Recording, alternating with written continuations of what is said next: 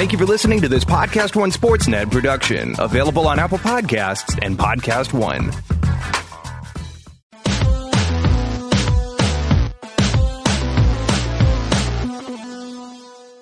Welcome to RealGM Radio. I am Danny Leroux, your host, and so happy to be with you for this episode. I wanted to get back in the rhythm of doing regular tiers podcasts because I enjoy them a lot and I think it's a good way of thinking about the entire league. And the person I want to have on, partially because he did this recently and partially because he covers the whole league, is Tim Bontemps of the Washington Post. And we did something a little bit different this time. We did the entire league. So this is West and East all meshed together, all 30 teams. And I thought that was a good exercise at this point just because we're getting close to the trade deadline. So how you think about competitiveness, it can actually be good in that way, like who the bottom is, who the top is, who are the real contenders. And so lots of interesting ideas in there. And this is a rare ad free episode of it. It's just the way it happened in terms of cycling through different things. So, podcast runs about an hour. I hope you enjoy it. Thanks so much for coming on. Anytime, buddy. Happy to do it. You and I talked on Monday night about doing uh, a tiers podcast, and we decided to do the entire league, which is fun. I, I bounced around between doing league and, and specific sections, but you can kind of go with whatever criteria you want, whether it's team quality, right? Right now is a little bit strong, but or end of the year, any of that kind of stuff. But to me, at this point, despite all of their issues with top guys in terms of injuries, the Warriors are still in a tier by themselves, pretty much however you slice this. Oh yeah, totally. I, I did the same exercise uh, for my newsletter for Monday, which I think in part is why you asked me to do it. And um, I, I've had the Warriors by themselves really for the better part of 18 months now. From the moment Kevin Durant decided to sign with them. I mean, if you go back and look, yeah, there's other great teams in the league, whether you talk about the Cavs or the Spurs or the Rockets or the Celtics or whoever. But there, there's little doubt in my mind that Golden State avoids any serious injury between now and mid June. Uh, it, it's going to take some kind of, you know, otherworldly set of circumstances for them to not come away with the second straight championship. I mean, they just have such a, a massive talent disparity over everybody else. You look over the last six weeks, right? Steph Curry misses about a month. The Warriors then ratchet up the defense, have the best defense in the league when he's out. Then he comes back. Now Kevin Durant is missing time, and Steph is, you know, back to making threes all the time, and the Warriors look like the 73 win team again. I mean, they just have such a preponderance of weapons really on both sides of the ball that, that, that to your point, I just think it, it would take some completely unforeseen set of circumstances for them to be challenged this year, unless you know they do have some kind of serious injury situation that, that radically alters the way they look right now. Yeah, I mean, we've seen what that could be because when Curry sprained his MCL back in 2016, that was, you know, a, a, partially compromised Warriors team. And Kevin Durant wasn't on that team, but that's kind of the way it could go. And so they just played their 41st game, so the halfway point was Monday night when they beat the Nuggets. They have played 21 games with all four of their All Stars together. And they're still 33 and 8, still have the best record in the NBA, and they're the most talented team. So, yeah, I mean, I don't think we need to spend a ton of time on it. The other thing, since you are the czar of the NBA media straw poll, I wanted to ask you if you thought there was any reasonable pathway that with the time he's already missed, and you know, presumably he'll miss a few more for for maintenance type stuff uh, over the year. Is there a reasonable way that Curry could win MVP, or has he already basically missed too much time? I frankly think the the race is already over. I, I think that the injury to James Harden, I think, has put LeBron James in a position where unless he either gets hurt seriously for the first time in his entire career, or the Cavs, you know, fall off a cliff and win 44, 45 games, I think he's going to win the award. I mean, if you if you go back, I, I did a straw poll at the first quarter through the first quarter of the season, which you were a part of, and I'll probably do one again in about a month, and we get about to the halfway point, right around the trade deadline. It was already basically a two-person race between James Harden and LeBron James, and that was with the, the the Rockets, you know, essentially playing, you know, the best ball of anybody in the league. They were right right in line with Golden State for the best record in the league. And, and then the Rockets lost a few games. Then Harden gets hurt. They're probably really going to struggle this month. Uh, he's probably going to miss, I think, a month. I mean, he, he hurt his hamstring, and it was a reevaluation in two weeks. That usually means you get reevaluated in a couple weeks. You probably come back a couple weeks after that, being you know fairly realistic about the timeline, maybe even a hair conservative. So if you're talking Harden misses a month, I just don't see how even he's going to get in the mix. So no, I, I don't think that. I think Curry and Durant both, you know, they as good as both of them are. I think they cancel each other out in terms of the MVP race, and I, I really think that you know, barring barring some kind of first time injury or real collapse by the Cavs, I, I just to me, I think it's all set up for LeBron to win that fifth MVP and, and kind of you know get that narrative behind him because I just it's not a super strong field this year, and uh, I just think he's really going to have a lot of people kind of defaulting to him, you know, for lack of a better option. The other big thing that at this point LeBron has going for him, and this might not even matter because he might just be so far ahead, is that it seems hard to imagine people putting him below second. Whereas with Steph and Giannis maybe right. you could see people putting them third and fourth. And so you just LeBron even if he's you know like close in terms of first place votes will just have will have it on, on the plurality of ballots because he'll just be no lower than second on anybody. So I don't think it's going to be that close as of right now. But I do think there's a slight opening just because I don't think LeBron's going to play you know every game moving forward. Uh, but but I think especially because the narrative stuff runs with him. Like this is a year where at this point it looks like every everything's pulling in the same direction, and that direction is LeBron James. But we can move on from that to tier two. And I had some real trouble with this at a couple different parts, just with really who to include and who not to include. And what I ended up with was the two teams that I think have the best shot of knocking off the Warriors, you know, better, let's say better than a puncher's chance. And for me, Houston is still number one. They are missing James Harden, obviously, and I don't know where they're going to be in terms of regular season record, but this is focusing more on kind of ceiling and upside.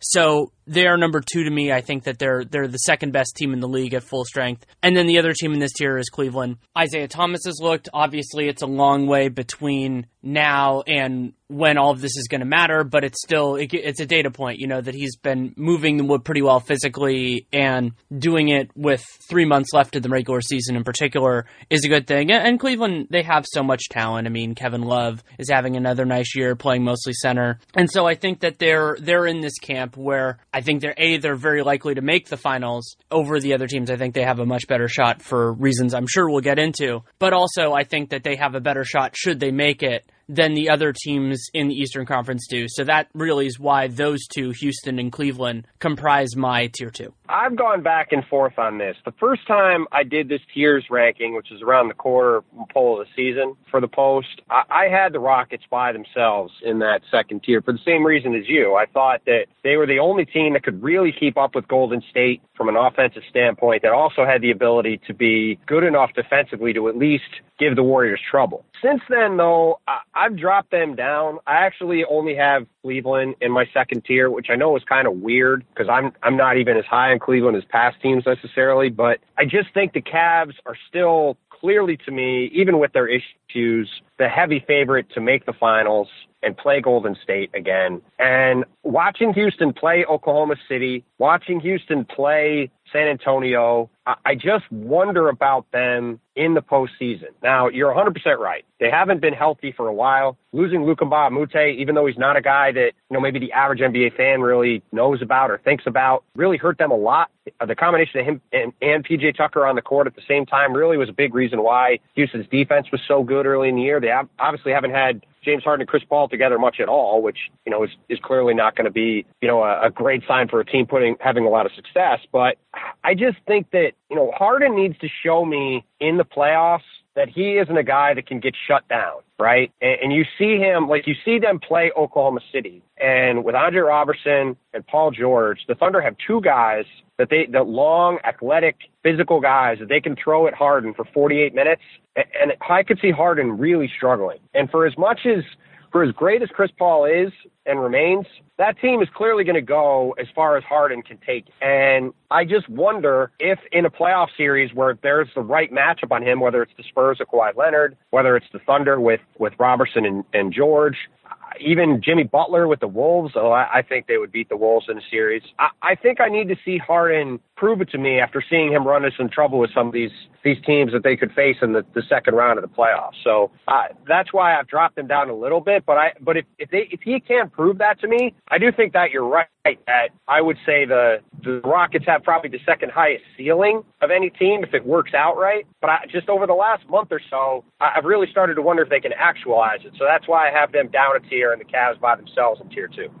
When you were talking, it made me realize that it's very possible, considering everything, that I've been separating Harden a little bit too much from his fellow shooting guard from LA, DeMar DeRozan, who has similarly struggled against really good perimeter defenders in the playoffs. And Harden has made it further. You know, those teams have, you know, the Rockets made made a conference. Actually, I guess that's not necessarily true. They each made some conference finals, some second rounds, all that kind of stuff. It's just because we've seen DeRozan get shut down by Paul George in that series. And the point you brought up that's interesting because I had been talking about this. I may have even talked about this with you that DeRozan's going to have. He's having a wonderful season. We'll talk about him a little bit later.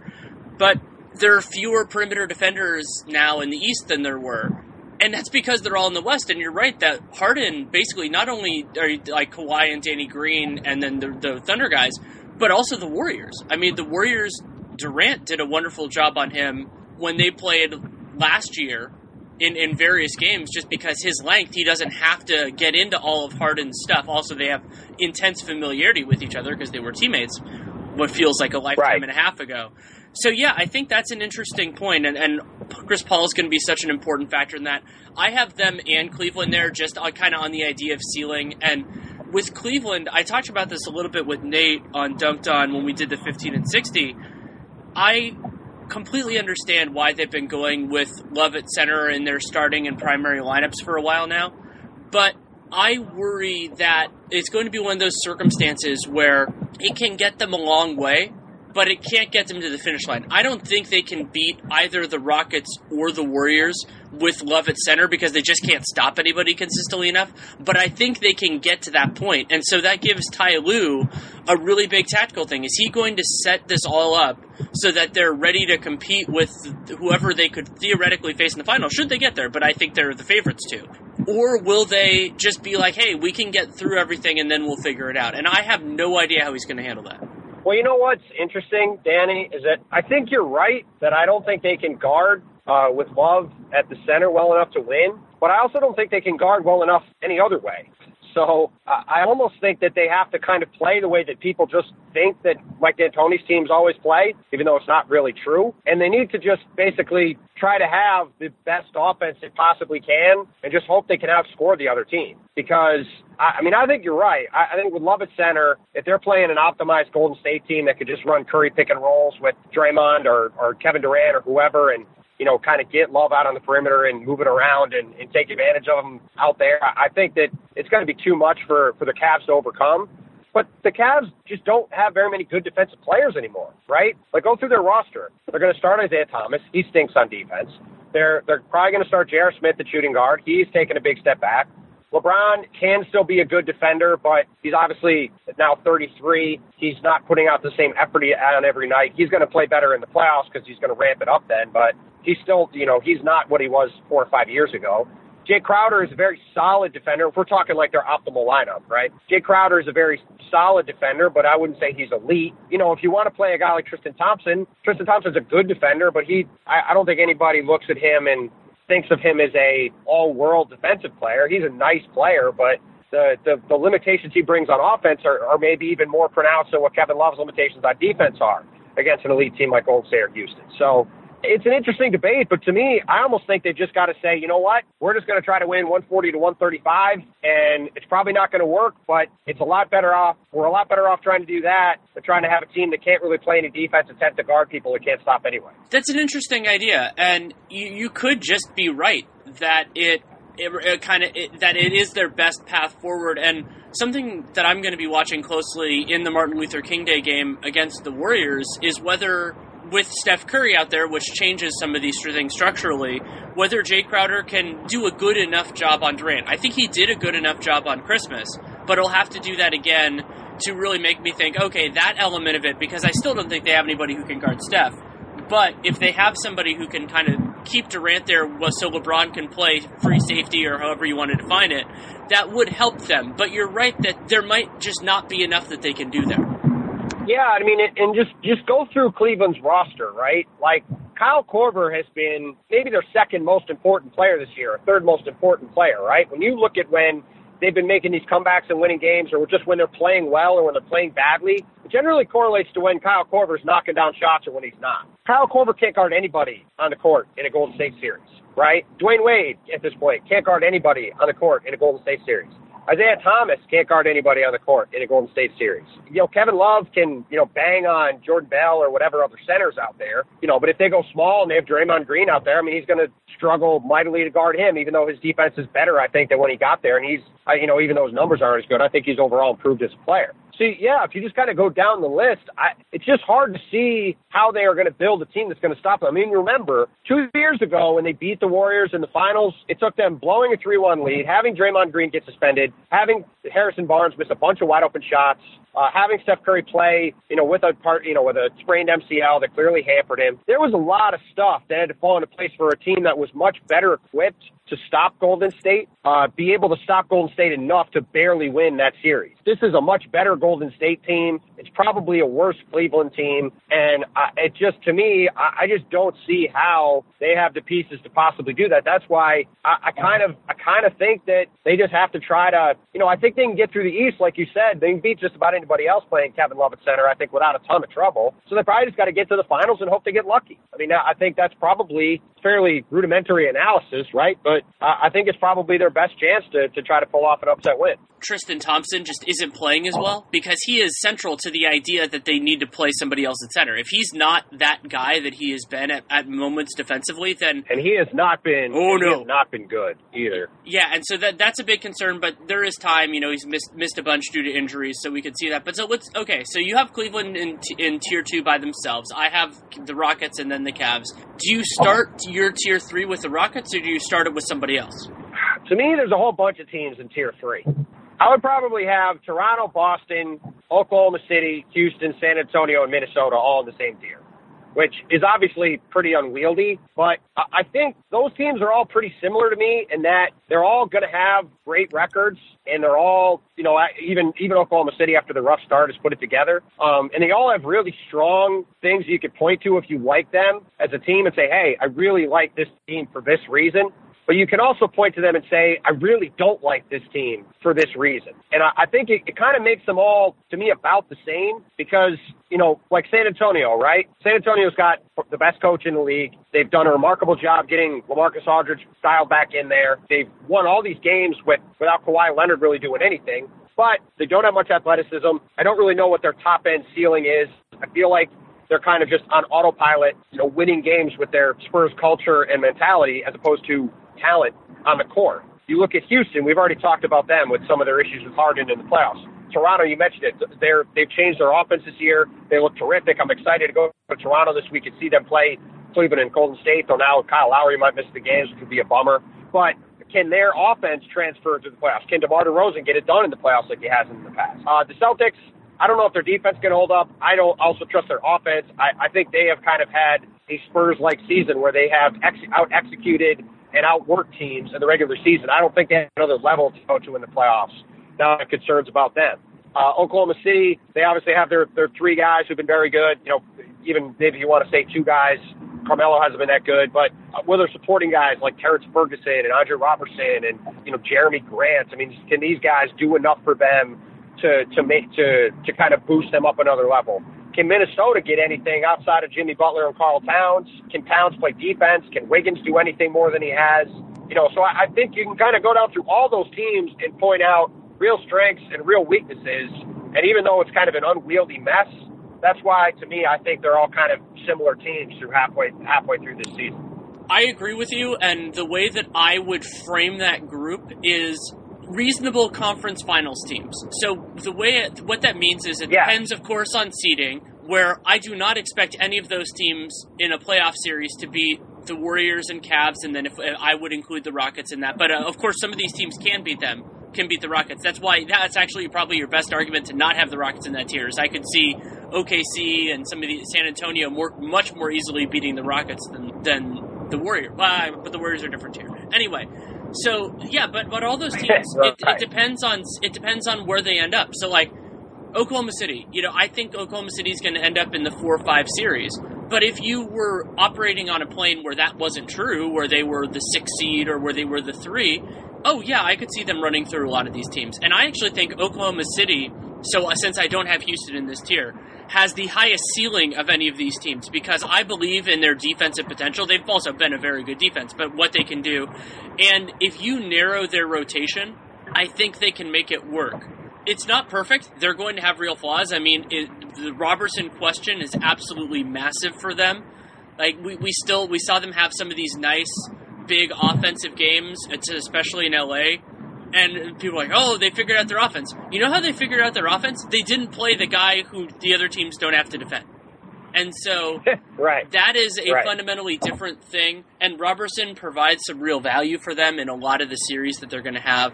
So they're going to have to figure it out, but that's why it's ceiling versus expected value. I mean, Boston has had this fabulous year, and you know their their ceiling is high. It's just uh, so much of it is also predicated on their young guys making shots, which who knows? Maybe that's just who they are. But I'm not going to make that bet right now. But they're a good team. You know, like they, as I said, they can out execute. They are very Spursy in that way. And then San Antonio, I mean, their big weakness at this point is that we don't know what lineups Pop's going to trust. You know, is he going to actually go to Kawhi at power forward in moments that actually count? And just how are they going to piece this all together? Because they don't have the athleticism of some of these teams on the high end. Like I could see them having a lot of trouble with the Thunder and maybe even the Wolves in a series. But at the same point, I can see them winning games. Like you think back to like uh, whenever I worry about the Spurs' athleticism, I think back to games five and six against the Rockets, where it's just like, yep, they they didn't need it.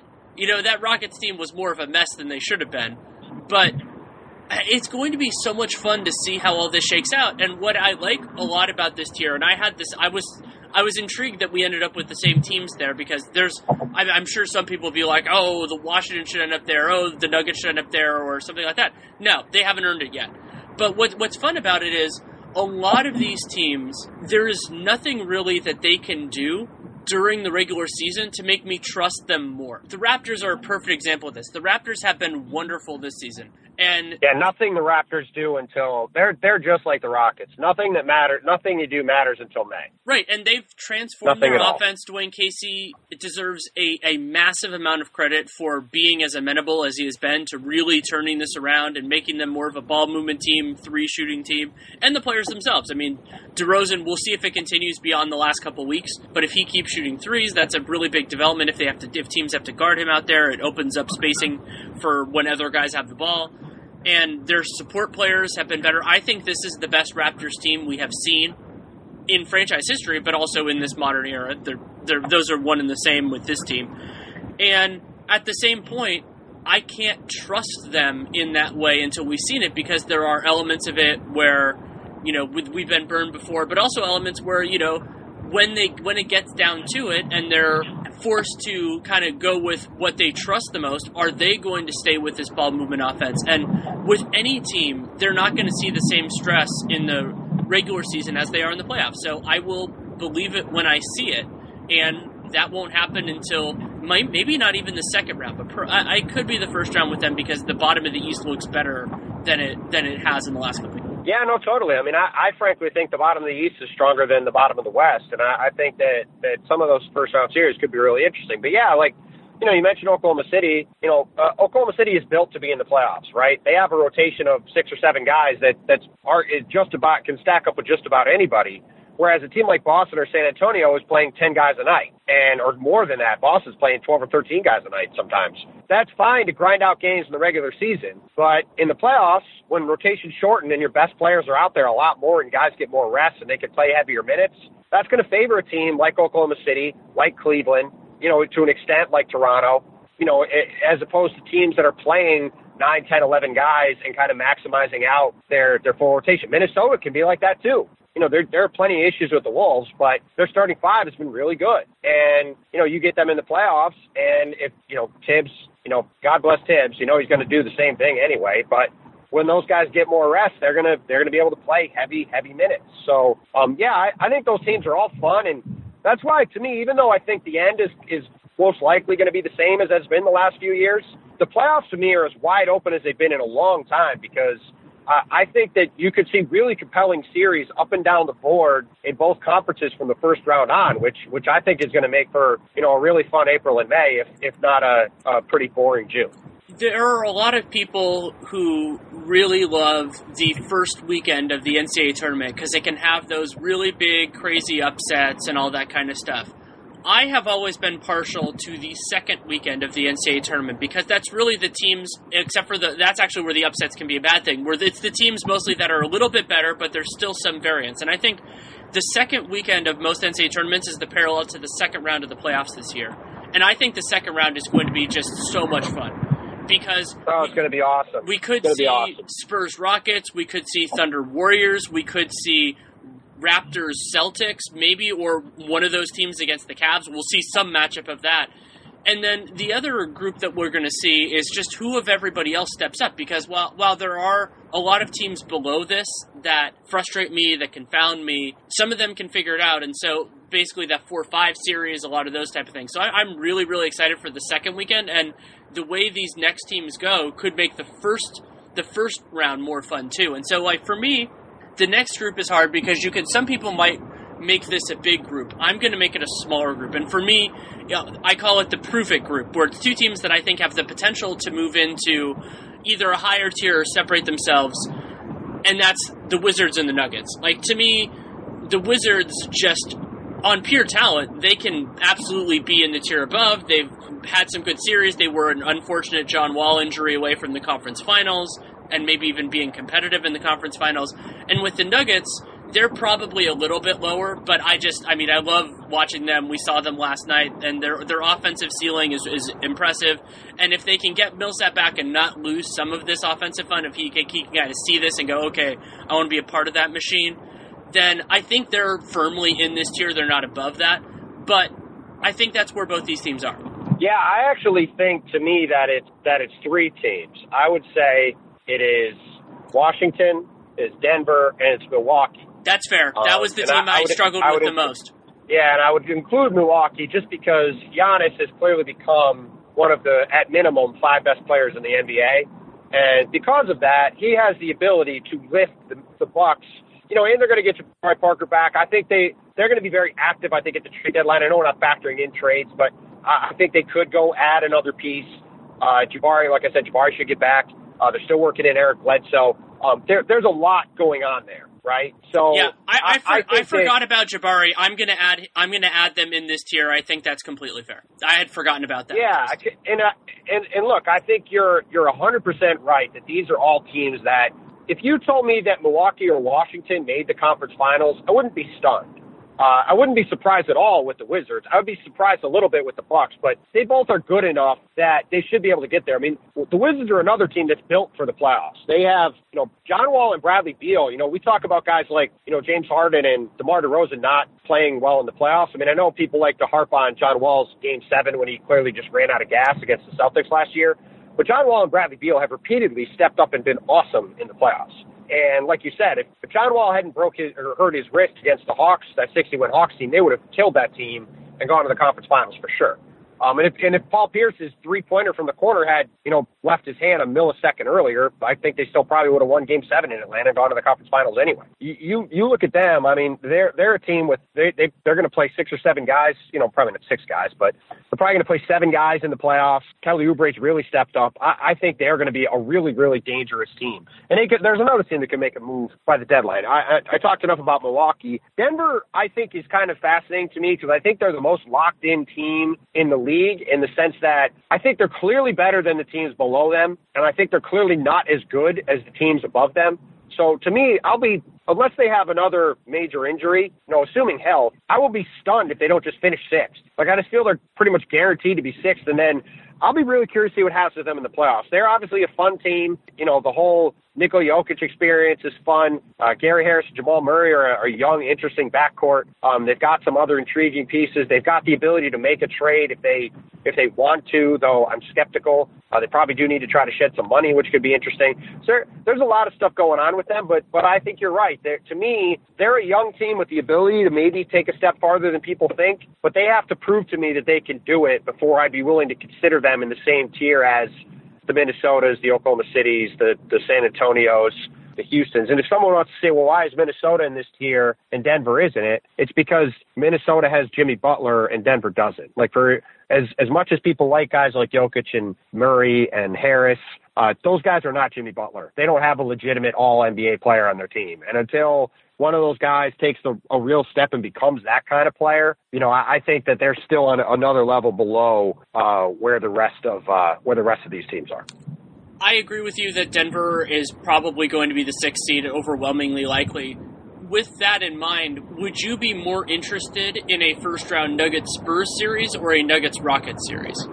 Well, I think it depends on what you want to see, right? Like I, I feel like I feel like the Spurs are Denver's best chance to advance, which is a weird thing to say because obviously the Spurs have you know vast playoff experience and the, the Nuggets have none, right? Like of all the, I'm trying to think of all the main guys on the Nuggets. I, I guess Wilson Chandler was on the last playoff team, uh, and obviously Paul Millsap, if he gets back and is healthy, was has played in the playoffs a lot, but virtually everybody else hasn't played in the playoffs at all. So, uh, you know, I think that that is, uh, I think that that's going to be a very interesting thing to kind of watch. But I just think they match up well with the Spurs. You mentioned is Pop going to go small? He doesn't really like to go small. He would, you know, playing them would allow them to kind of play you know, Plumlee and, and Millsap and Jokic, which is kind of what the, the Nuggets like to do. That lack of athleticism wouldn't necessarily hurt the fact that a guy like Jamal Murray, you know, you wouldn't have to worry about hiding him somewhere because you wouldn't have to really guard anybody. But if you're talking from a pure entertainment factor, I mean, it would be it would be pretty damn fun to watch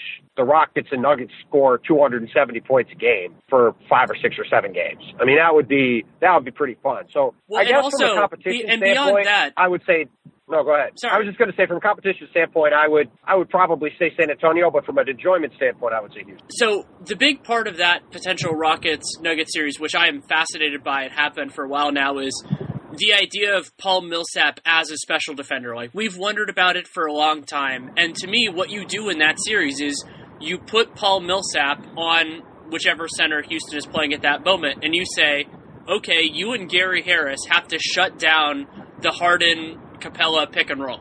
Like you guys aren't going to get help. You guys are going to do it two on two, and I don't think they can do it. But if they can, then you start to think about the Nuggets as a very different team. Like even if they lose that series and kind of get a Viking funeral where it's like, hey, they did their best, they lost in six or seven games. If they pull that off, then I start to think about them as a very, very different team moving forward. And if they get yeah, no, I think you're floor, right. if they get totally run right. off the floor, then you go, okay, maybe they're this group kind of like where they're happy to be there for a little bit and they can maybe piece together. And the Nuggets, I think I still believe in what they could be long term. There is this challenge with timing because I still like I mean Jamal Murray, some of the stuff he does on the floor, particularly as a scorer, but he does some nice passes too. You're just sitting there going, if he can put all the connective tissue together, he's just such a hard guy to stop. And Jokic is phenomenal at what he does well, and Millsap is except for when he gums up their offense. Like he, he fits in so naturally with that that you're like, okay, if they could figure all this kind of stuff out. But then the nice part is, other than Millsap, they're really young, so they could have another shot at this. They can go in some other directions, and so I'm really excited for what the Nuggets are. And I'm sure there are people who think, oh, being in sixth and you know probably losing in the first round is a bad thing, but I think that's a wonderful step forward for them. And it just so I and if they were in the East, I would be thinking about this a little differently. It's just that they have the misfortune of being in the West and we don't have a top 16 format. Yeah, and and and right, and if you know if the if the playoffs were set up a little differently, I'd probably have the Cavs, and it, you know I'd probably still have the Cavs number two anyway, just because of LeBron. But but you'd probably have the Ca- I'd probably have the Cavs in the lower tier than I do now. It's just that you look at them, and like you said, they're gonna they're gonna make the finals. So in my opinion, so at that point you have to kind of set things up a little differently than than you would otherwise, and you know, look, the other thing that that that series is going to have to show me at some point is is what do you make of Nikola Nikola Jokic as a defensive player? I mean, people like to just dismiss this because he's a really fun player to watch, but he he's a really bad defensive player. And I, I think a fundamental question that needs to be answered, you know, not even just about him, but about the NBA in general now, is can you can you win? You know, even in today's offensive NBA, can you win big with a center that doesn't play any defense? And he he's not going to be a rim presence. He he gets rebounds, but he, he's not quick laterally. Um, he's very smart, but you know, I, I just he's not especially big for a center. I, I don't know. I just he is a fascinating player to me because not only is he tremendously fun to watch, but he also is just so much different than what you expect a modern star player to be. That to me, it will be really fascinating to see if Denver can compete at the highest level in the playoffs with him as as their core piece. So uh, I think you know, especially when you look at him as a guy who's going to get a max contract this summer.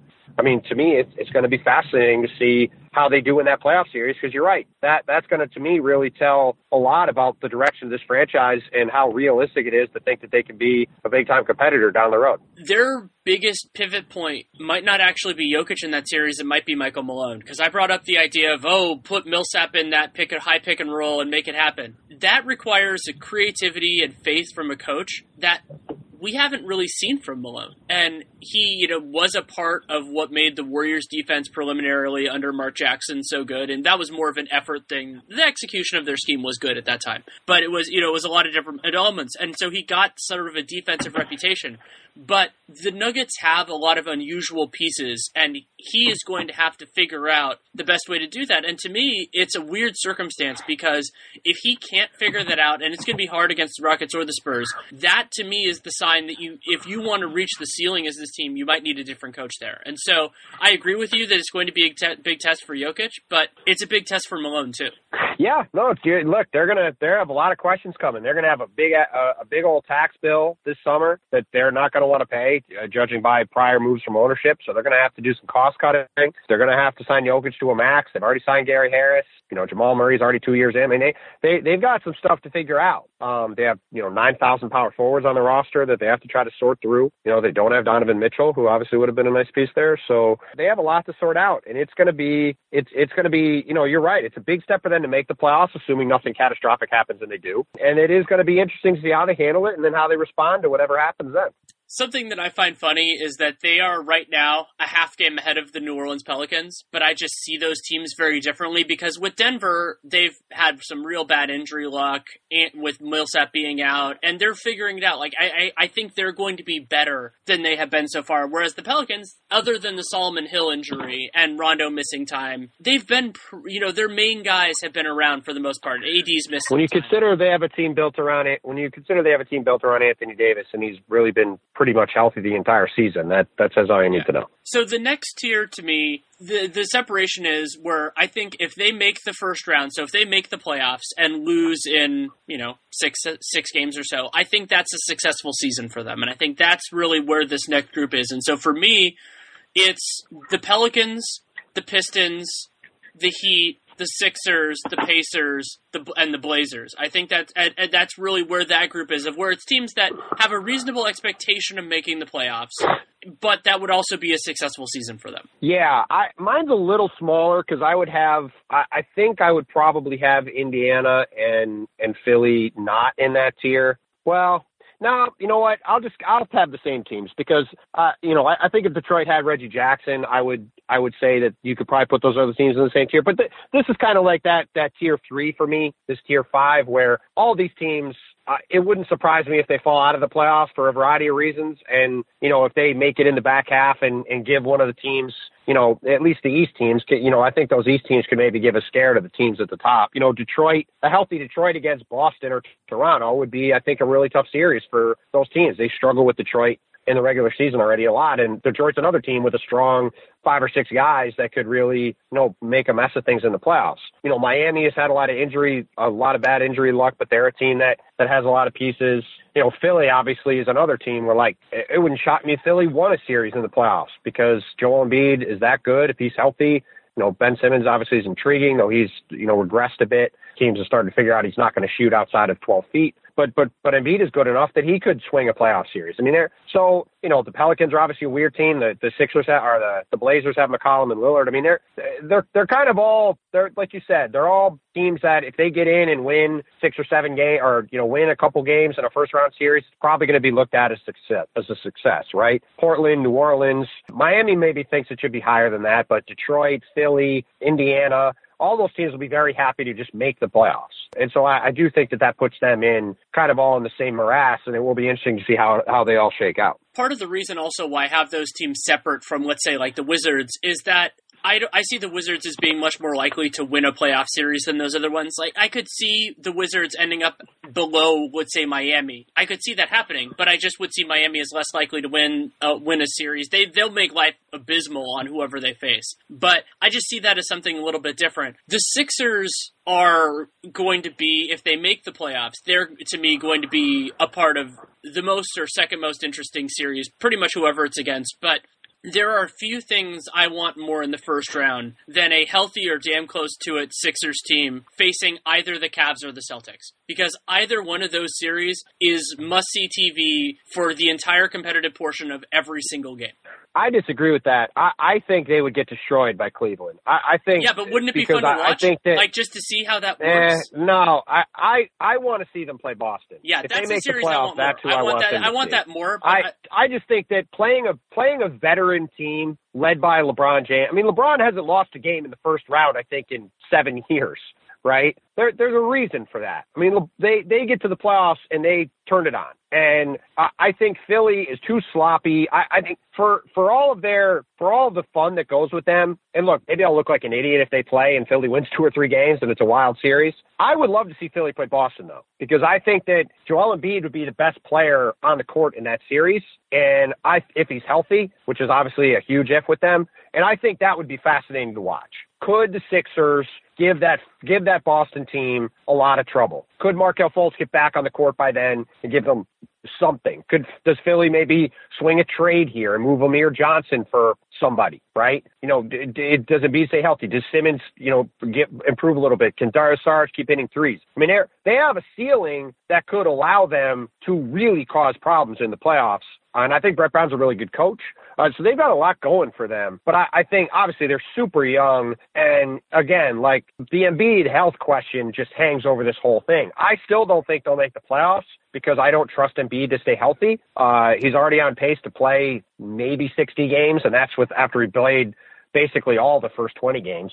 And then I think he's missed half of the next 15. So, you know, it, it's going to be very interesting to watch, but it, it sure, it sure would be fun if they could get in there and play the Celtics because that would be, um, or even Toronto, but, but the Celtics because, because it's a, you know, two big markets on the East Coast, got a lot of star power. They've got the, the Tatum and Fultz mean, there's just a lot of stuff there that, that to me, if I could draw it up, that's the series that I would love to see in the first round. Also, the psychodrama between those two fan bases would be completely ludicrous. Like those, it would. Yes, it would be great. That series would be both un unsurvive unlivable and also just life affirming on Twitter because the way Yeah. that is, can you imagine what would happen if the Sixers won that series just with the way all that would go with those fan bases? Oh, I, I oh, can't. it would be, it would, it would be a disaster. It would be a total disaster. It would be sure. completely insane. Be a But yeah, total disaster. you're right. That's that's a series that I, I would just absolutely love to see. And and it's not only the, the like the off the off the court stuff. That from a basketball perspective, because what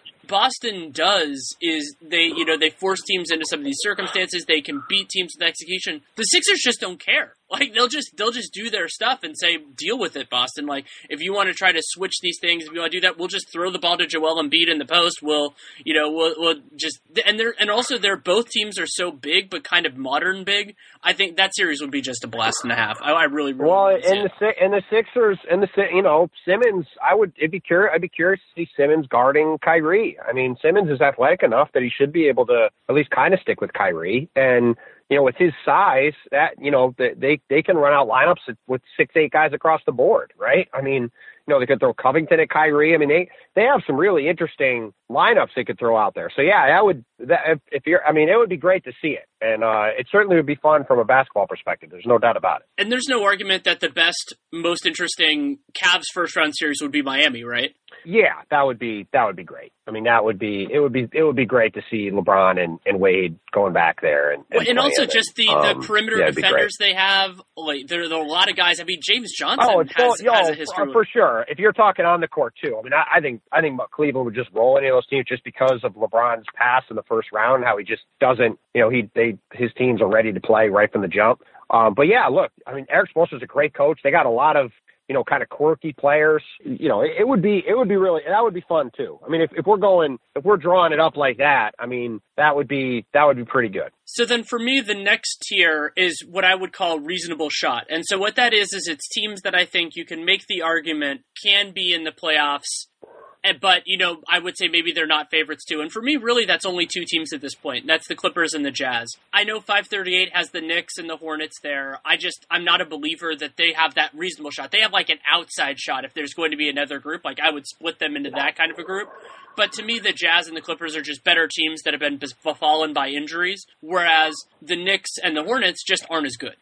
Yep. Not to try to move things along, but I, I couldn't say anything else to that. I was going to say Utah and the Clippers are in my next tier for the same reason. I, I think both those teams, if healthy, are good enough to to make a real run. You know, I think Utah's got a higher ceiling than than the Clippers if healthy, uh, but they've had just unbelievably bad luck and they've fallen in a hole, enough of a hole they might be in trouble. But uh, yeah, I think those two are in their own tier, and then then there's a, a big group after that. So yeah, I have the Hornets. Yeah, the Hornets and the Knicks is separate from that next big group, partially because they've just logged more wins. I think that's important and the Hornets, oh, you wrote a piece about this with Kemba that there is this open question about like people like us think, oh, well, it's clear cut. They they don't really have much of a present.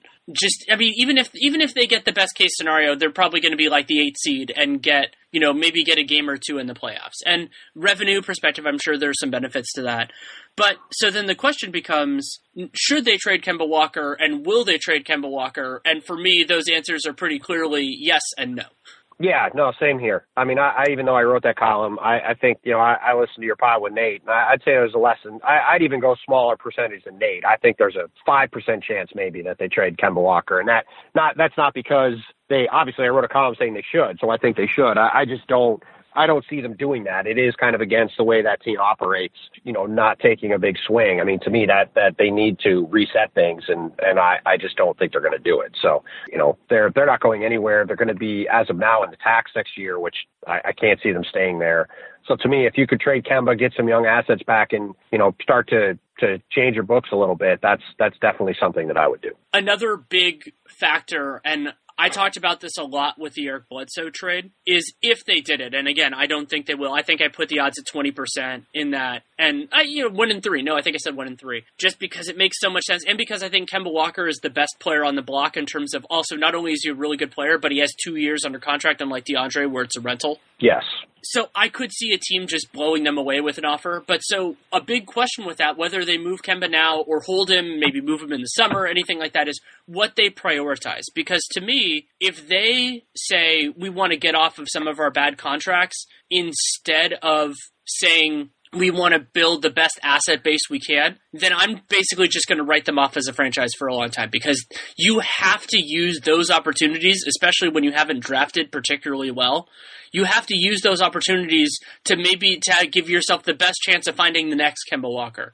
Whereas, like with the Suns, I think they walked out of that trade with Greg Monroe, which is an asset we've already seen depreciate a lot. And that Bucks pick, which I've been lower on than most people, and I think I'm going to end up being right. I think that's going to end up not being that good of an asset. It'll be okay, you know, it'll be a late first or something like that.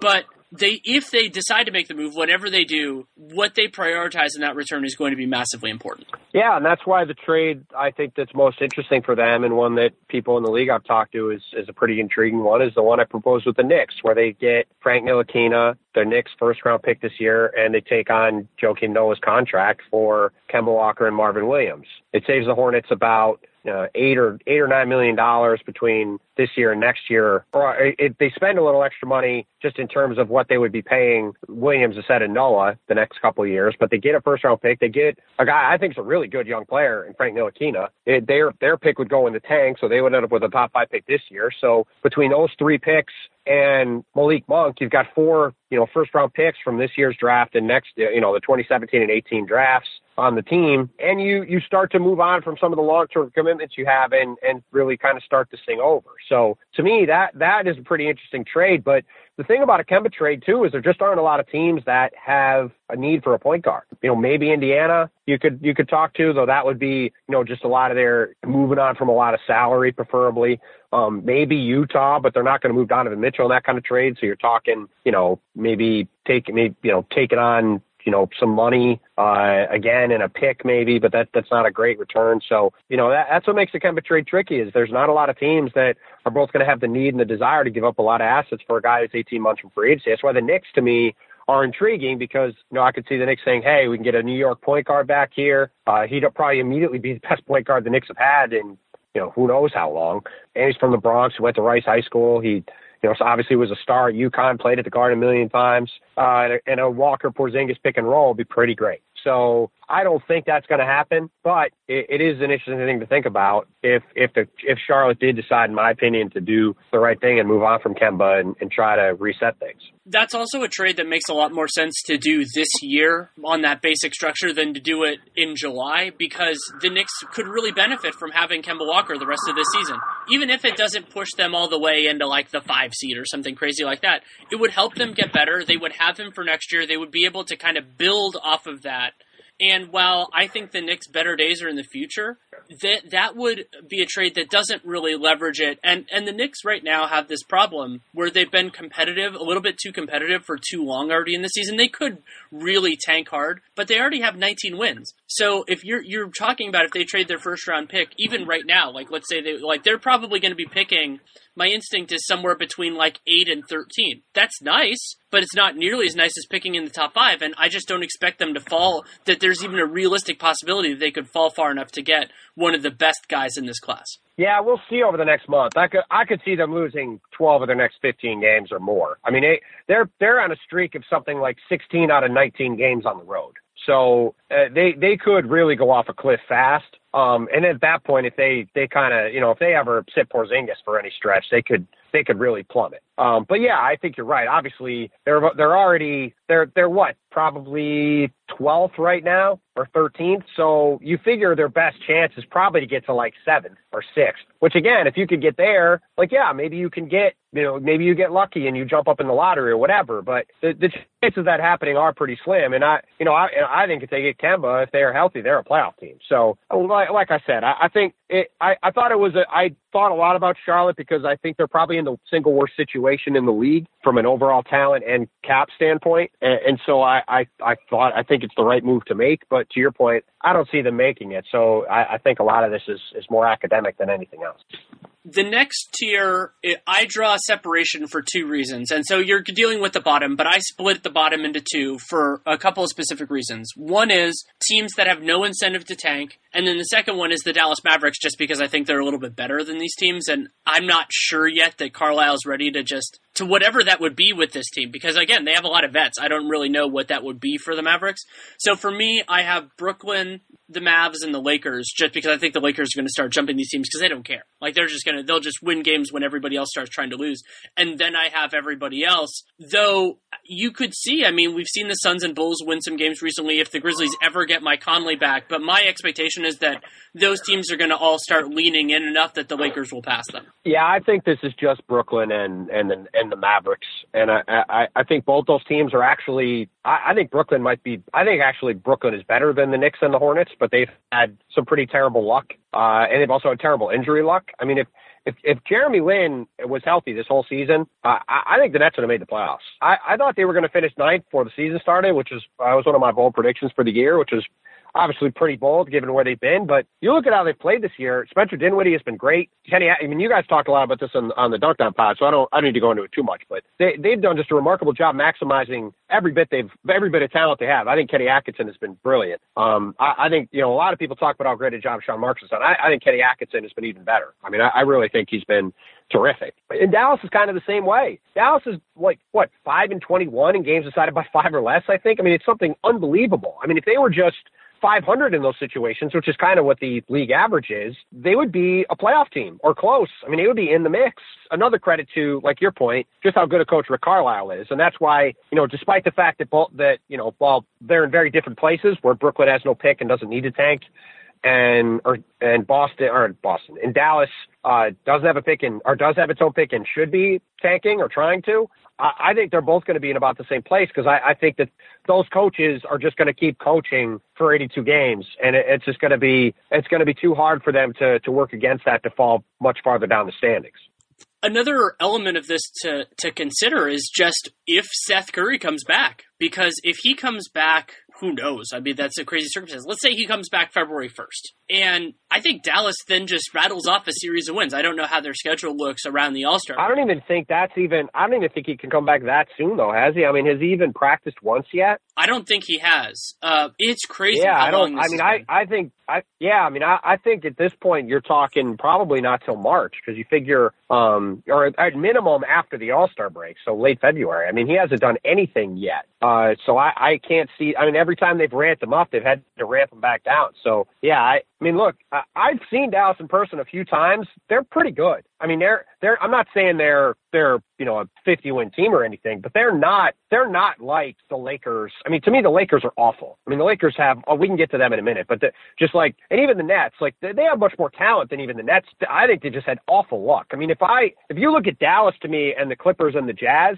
I, I think all those teams are are fairly close and and current talent. Um, even though Dallas doesn't have Blake or even DeAndre, you know, they they've got a bunch of solid players. They've just had terrible luck, and so now they're stuck in a position where you know they have no shot to make the playoffs and are going to, like you said, kind of muddle along and probably finish somewhere between 10th and 12th in the lottery standings and you know get a late lottery pick instead of uh instead of the top 5 pick they could really use and who knows, maybe a good player will fall to them again, but we'll have to see. And so, so you right. have, do you we'll have, have to see. do you just have the Lakers in the mix with all the other bad teams? I'm trying. Yes, I, I would say that all these teams. I mean, you could break it up a little bit if you wanted to, but yeah, I think all those teams are essentially the same. I mean, they're all dead men walking. Chicago, Sacramento. Well, I guess it'd be Chicago, Orlando, Atlanta, Sacramento, Phoenix, the Lakers, and the Grizzlies. I mean, I, I think all seven of those teams are going to end up being the seven worst teams. You know, Chicago, I think, could be in the the Brooklyn and Dallas camp if they don't if they weren't going to actively try to tank, which they are. I mean, I, I'm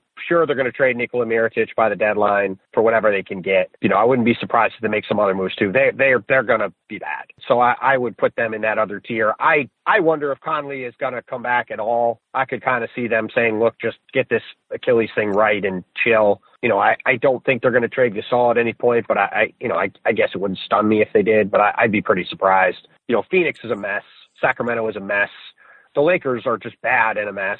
You know, Orlando is, I mean, you guys talked about them yesterday too. I mean, they're a mess. And, uh, um, Atlanta is clearly trying to be terrible. I mean, Travis Schlenk is doing a nice job of rebuilding through the draft. I think they have three first round picks right now in the 2018 draft. They're going to shop Belinelli and Ersan Ilyasova hard. You know, you look at a team like Denver. I mean, would Denver give up their first round pick, uh, to get off of Kenneth Faried's money for Marco Belinelli or Ersan Ilyasova? That wouldn't shock me, like some kind of deal like that. I just think that, that all, all those teams at the bottom, they're they're they're on a, a straight line downward, and, and they're going to be staying there the rest of the season. I'm a little bit devastated that you didn't include the idea of them acquiring Mason Plumlee in that trade, so we could have a Plumlee brother reunion in Atlanta, which would be unbelievable. Uh, I might try to make that happen in the Dunked On deadline deadline pod. But yeah, I, I think be has done a funny. nice job of that, and I, there's a very distinct chance that Memphis ends up being the most depressing team in the league after the deadline because I expect them to trade Tyreke. It's just a good decision to make because they don't need him, and another team could use him. And then if they buy out, I, if if they buy if, out if trade, they only want to, no, I was gonna, I was just gonna say if they, if they, from my understanding, they want a first round pick for him, and if that doesn't change, I don't think they're gonna trade him. Ugh, But- then then they'll end up buying him out or something. Because remember, the trade deadline's almost a month before the buyout deadline this year. So if they do that, Yep. Brandon Wright, they'll probably do something with. So it's going to be like all these kind of intriguing young guys, but that aren't really figuring it out, and Marcus Gasol, and they'll just be getting killed Yep. every night. Maybe they'll just shut Gasol down. They'll they'll do some sort I, of like. I would have little, I'd have little doubt that Mark and Mike would be on an early vacation at that point. some sort of like life fatigue or just like uh, frustration management. Yeah, whatever. Whatever, whatever they. Well, I mean, look, I mean, you could just say Conley's going to rest his Achilles the rest of the Oh, season, Conley, right? it's Conley. I It's mean-. I, I would hope that they can just take some. They can get their brilliant social media team, get somebody on it, and just be like, "What is the most intriguing thing we could use to to shelve Marcus Gasol for the rest of this season?" Yeah, I mean, it could, you know, it could say, uh, you know, whatever, whatever they come up with. I mean, I don't think anybody. I mean, look, the the Suns, the Suns just told Eric Bledsoe, "Hey, go away." Last year, right? I mean, they uh they didn't even really try to pretend. They were just like, "Yeah, Eric Bledsoe could get hurt, so we're not going to play him." It's it's so unbelievable Uh, so- that they did that and didn't trade him at the deadline. yeah, I mean, it, you know, it's I wrote a piece on that. If, if people want to read my thoughts on that, I, I went after McDonough yeah, on, on it's a good, Real it's, GM. it's a good, it's a good it's a good piece. You should definitely go read it. And so so yeah, I think that's really really where all this is though, and we'll see how the bottom shakes out. It's crazy to me that these teams have won more games than I've expected so far. Like I thought we were going to see just because the, the, the looks like this draft is good that we were going to see it, but there's still plenty of time for the bottom to drop out, and you don't generally see teams start to eat it until around the trade deadline and I think that's still going to be true. Yeah, no, I, I think you're right, and I, I, I'm just very curious to see how the whole trade deadline goes. Period. I mean, you mentioned how the deadline has moved up this year from where it's been in the past. It's essentially two weeks ahead because it's now the Thursday before All Star Weekend instead of the Thursday after All Star Weekend. So it's it. You know, the NBA initially said they're moving it up a week. They really moved it up two weeks, and, and so by doing that, at least from where it would traditionally be. So by doing that, I, I think they're I think the trade deadline is going to be dead this year. You know, we mentioned how Kemba Walker we don't think is going to get traded. We talked about this a little bit last night at dinner um, at the Warriors game. I, I just there's not any good players that are really going to be on the market. I mean, guys like Nikola Mirotic are going to be available. I mean, some you know guys like Belinelli and Ilyasova. There'll be some like contracts moved probably, but I I don't see any real difference making players getting moved unless something crazy happens. So, you know, it could be it could be a pretty quiet could be a pretty quiet month leading up to the trade deadline. It's going to be going to be very interesting to watch. It's also probably too early to see some of these teams move young guys that are interesting but not putting it together. Like let's say Marquese Chriss. Like I don't think that the Suns can cut bait on Marquese Chriss or Dragan Bender this early maybe if it was a couple weeks later, they could consider it. But so I think we're going to see those. And I also just don't. I also just don't know what. I also just don't know what guys like that would bring back at this oh, point. I mean, oh, I have are, no idea either. Teams are teams are are so tight with their picks now, and uh, teams are going to have to move picks to shed money. Frankly, a lot of picks have been traded already. That it, it you know, if you look, I mean, there there's a lot of teams that have already moved picks. Whether it's the Thunder, the Rockets, the Nets have obviously already traded their pick. Um, you know, you, there there are a lot of the, the Lakers have traded Cleveland. their pick. Uh, Cleveland. Well, no, Cleveland has Cleveland has uh, theirs this year. Well, Cleveland isn't um, violated by the uh, Stepien rule, but they have those obligations moving forward, like that 2019 pick. So, like, they have some flexibility. They no, right, but, I, but I'm saying I'm saying this year. I just meant strictly this year's draft. But yeah, they've traded future picks. Miami's traded picks. I mean, there's a lot of teams that would probably be interested in making moves that can't even. So, um, yeah, it's it's going to be really interesting to to see how it all shakes out. But um, but I, I if I had to guess, I'd say it's pretty quiet. I think it's going to be quiet too. I mean, we've talked for, for plenty long enough. Is there anything else you feel like we need to discuss? Uh, no, I don't think so. If people want to go read my column on the whole uh, LaVar Ball uh, Lakers situation, I wrote a column about that for the Post. Otherwise, uh, no, I, I think we've uh, we've touched all the bases. I think. I agree with you. Thank you so much for taking the time. Anytime, buddy. Happy to do it. Thanks again to Tim Bontemps for taking the time to come on. You can, of course, read him at the Washington Post, including the Ball Lakers piece that he mentioned there and numerous other good works. And you can subscribe to his mailbag. I believe, or I believe it's his mailing is every week. It's very good, kind of combining a lot of things that are going on with his own thoughts. And you can also follow him on Twitter, of course, at Tim Bontemps, T I M B O N T E M P S great to have him on, and he was enthusiastic about it. I apologize for it being a little bit delayed, but I don't think that timing really affected anything in terms of the substance of what we were going to talk about. Don't know exactly where I'm going to go from the future next little bit. I have a couple of feelers out, which would, could be really fun. Probably not going to do a ton on the trade deadline because Nate Duncan and I are doing so much of that on the Dunc'd On Basketball podcast. And so don't really want to overlap. That's always been a part of it because I hope that there are a lot of people who listen to this who listen to my other work. So I'll maybe do something if the right guest comes in. There are some, some things that I, I'd be interested in talking about. But generally speaking, I try to keep these two things separate. If you have any input, good, bad, or indifferent, Danny Leroux, NBA at gmail.com is always the way to do that. Really do appreciate that and, and do get feedback. And it's, it's a nice way to do it. If you want to support the show, there are lots of different ways you can. You can leave a rating, leave a review in the podcast player of your choosing. You can subscribe. You can download every episode. That way, you you get it when you have it. When you when you have it, then it tells the entities that be that you've downloaded it, which is still an important metric for us. And also, you can just spread the word however you see fit. There are lots of different ways you can do that, and whatever one of them makes you happy makes me happy too. Also, in most episodes, you can check out our advertisers and you can also support all of my other projects. So, in terms of podcasting, that is the Dunc'd On Basketball podcast and then Warriors Watch when I feel like doing it because fortunately this year it's a little bit more open. It has been less frequent during the last little while because I have a lot of other things going on. In terms of writing, RealGM, including the CBA Encyclopedia. I've had some good pieces up recently. The Athletic, I have expanded beyond my Warriors work. I am now a staff writer for the entirety of the site covering cap and CBA stuff. So that will be there as well. Going to have some pieces at the Sporting News too. My book, 100 Things Warriors Fans Should Know and Do Before They Die. And then you can also check out the Patreon that Nate and I have together, patreon.com slash Duncan Leroux. And that covers a lot of other special content, including we, are calling it Danny Storytime, where I do audio versions of some of the pieces that I write when I have approval from the outlet, and I think it works as an audio piece. So it's the the content as well as my process and some of my thoughts, maybe some things even that I rejected that were going to be a part of it. So you can enjoy that, check it out, and of course, thank you so much for listening. Some cool stuff on the horizon. Really looking forward to it. So appreciate you being along for the ride, and it's only going to get better from here. So thank you so much for listening. Take care and make it a great day. Thank you.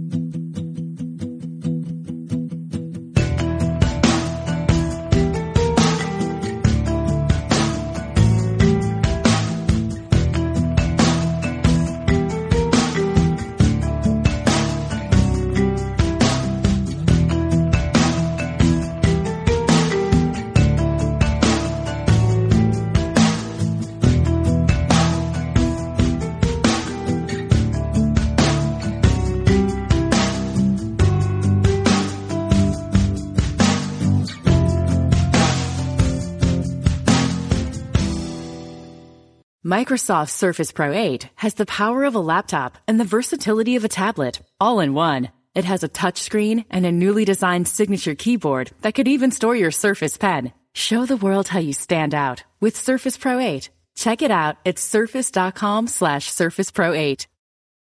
Do it for the team. The free COVID vaccine is FDA authorized for kids 5 and up. Do it for your besties and the resties. It's safe for your child and can help protect their friends. Do it for birthdays. And help protect your family. And game night. When you give your child the vax, you give them the power to learn. Do it for field trips. And campouts. To experience. And big hugs. And to be a kid. Get your child vaccinated and give them the power. Paid for with Pennsylvania taxpayer dollars.